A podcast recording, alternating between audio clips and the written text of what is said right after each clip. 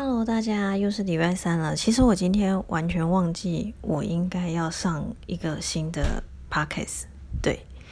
然后是一直到我刚刚在讲电话的时候，因为嗯，如果有在听这个地方的频道的话，就会知道说，其实我这是一个非常简陋的录音设备，就是我的手机而已。所以有时候或许大家会听到那种。有点爆音，对，就是可能呃气声音的那个气的声音，对我刚刚就是因为跟人家讲电话，在报数字的时候有那个气的声音，我才想到，对，今天是礼拜三呢，好，所以赶快赶快来录一下，嗯，哦，为什么会那么突然录？其实是因为我一来我设备很简单，然后其实我通常都是就一次讲完，对我也没有任何的剪辑。所以，嗯，我自己有时候觉得有点酷啊。但是我之前也曾经发生过，就是我觉得很糟糕、很不 OK，或者是在我们家录的时候会有救护车声音，我就重录了。对，那今天刚好是想说，哎，回到办公室办公，那在办公室这边也蛮宁静的，可以在这边录。好，那其实今天这一集也是继续接续上一集跟上上一集的，就是我们在讲行为能力，又在讲监护宣告。那我有讲过说，其实我们过去只有一个东西叫做净资产，那后来我们把净资产又把它区分成监护宣告跟辅助宣告。那上次讲到监护宣告，我们就有讲到说，它其实就相当于是照顾对待一个小 baby 嘛。所以那辅助宣告呢？辅助宣告其实它就像是。在对未成年人这样子，也就是我们所谓限制行为能力人，他或许已经开始有自己独立的思考能力，可是我们会认为说他可能在判断一些事情上面，他的能力不是那么足够。那我们觉得由他自己来决定这些法律行为的时候，可能会对他不利。所以这个时候呢，我们就是法律的条文又设定了一个叫做辅助宣告的，就是需要有一个辅助人，也就是像法定代理人的概念，就监护人的概念，来帮他来决定一些事情。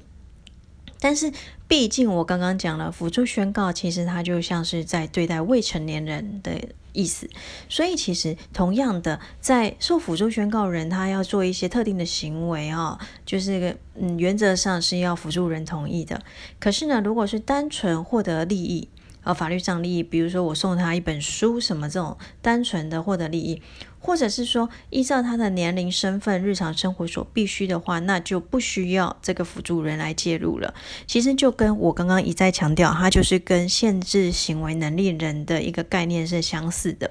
所以在这个情况下呢，其实呃，当然会随着他的状况的不同，他可以做的事情可能就会有所不同。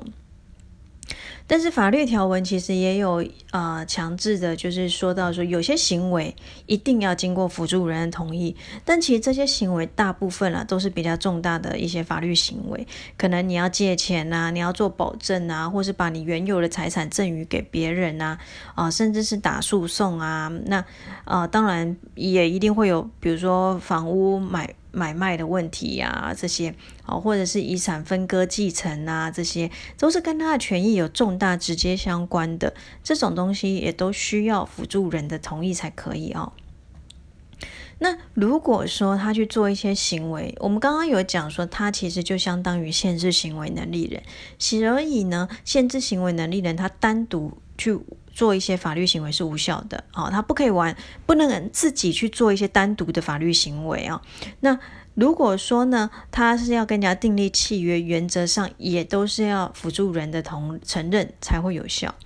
可是我们换个角度想，就会觉得说，那这样子好像对于跟他订约的另外一方是没有保障的。所以如果发生这样的情形的时候呢，订约的另外一方他可以定一个月以上的期间去催告这个辅助人说，你要不要赶快承认这笔交易？这样子，如果你在这个期间内你不承认的话，我就当做你是不同意这个承认的，那我们这个契约就是无效的。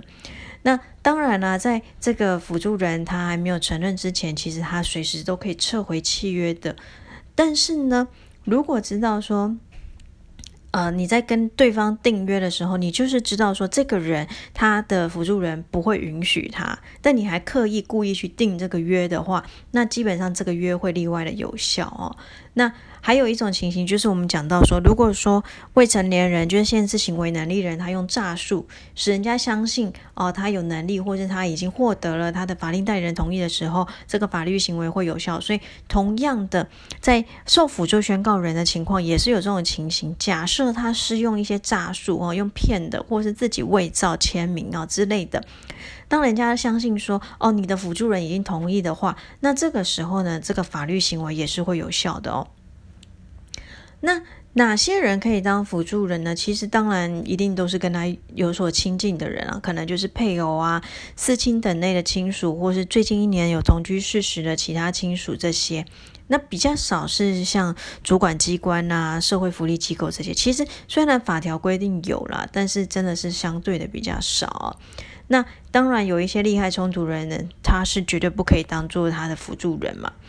那法院选择辅助人的条件，其实就跟选监护人是一样的，他一定原则上也都是会参考大家提出来的所有的证据来认定说哪一个对他是比较有利的啊。那当然必要的时候还是会请社福机构去做介入哦。那基本上呢，去申请这个辅助宣告人，他可能就没有像之前监护人这么多，但是其实他的重职性还是很高啦，对。其实我仔细思考了一下，我觉得说，其实这样听下来，辅助人他或许能做的事情还其实还算蛮多的。而且我们有一个情况叫做说，一其日常生活所必须嘛，一其年龄的状况所必须。其实，嗯，这个地方就会变成很很妙的地方，就是说，假设是依他的年龄、身份、日常所生活所必须的话，或许其实很多事情他都可以自己做。那这个辅助人他实际的功用到底在哪里？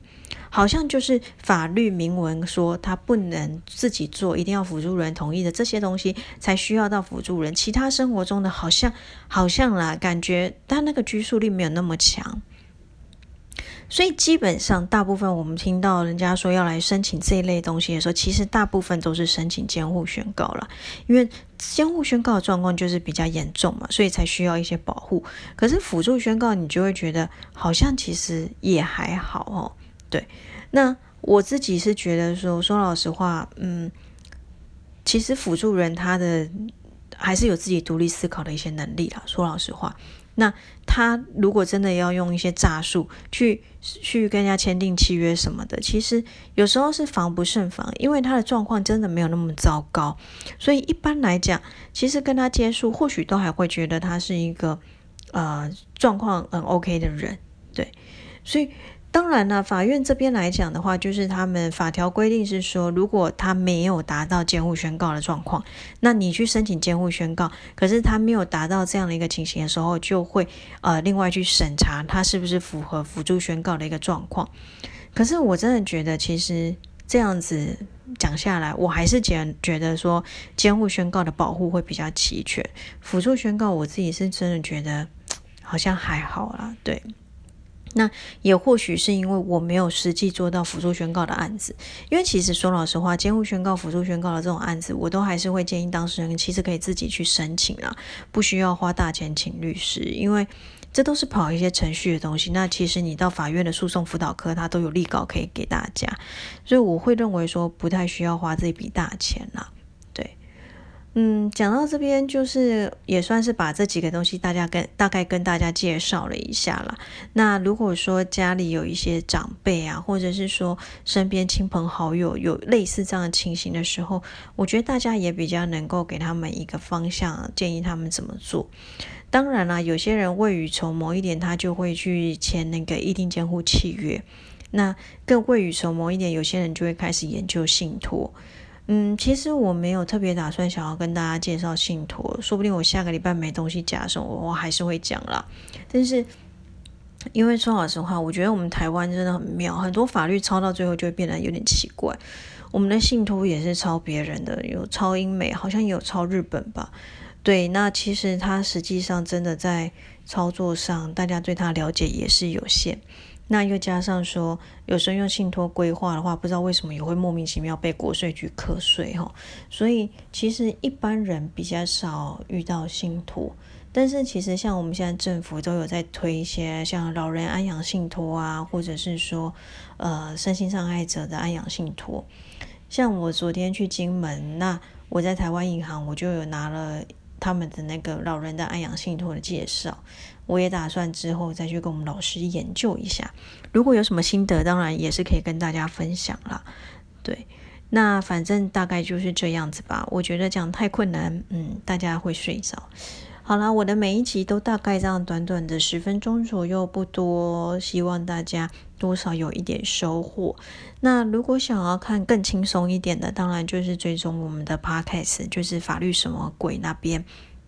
那边的话，我们最近思考了一下，我们的方向可能都是会以生活上的东西为主。那所以我们会希望是以我们每一周可能发生了什么有趣的事情，那可以来跟大家分享。当然呢，我知道蛮多人很期待想要听鬼故事，但我觉得真的不要逼我 partner。所以我们想想，就是有鬼故事，当然就分享。那或者是我们前一周可能遇到什么有趣的事情，我们也会想要跟大家分享。那也欢迎大家，就是也可以跟我们多互动啊。那因为。嗯，目前来讲，其实我们的那个 Press Player，他们 Press Play，他们都会跟我们讲，就是呃有哪些人留言这样子。那我们当然也会选适当的时机来回复大家啦。那也会跟大家做一个互动。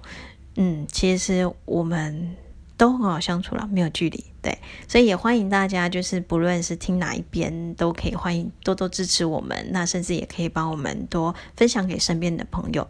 那就在这边先祝大家中秋佳节愉快喽！我们下礼拜见，拜拜。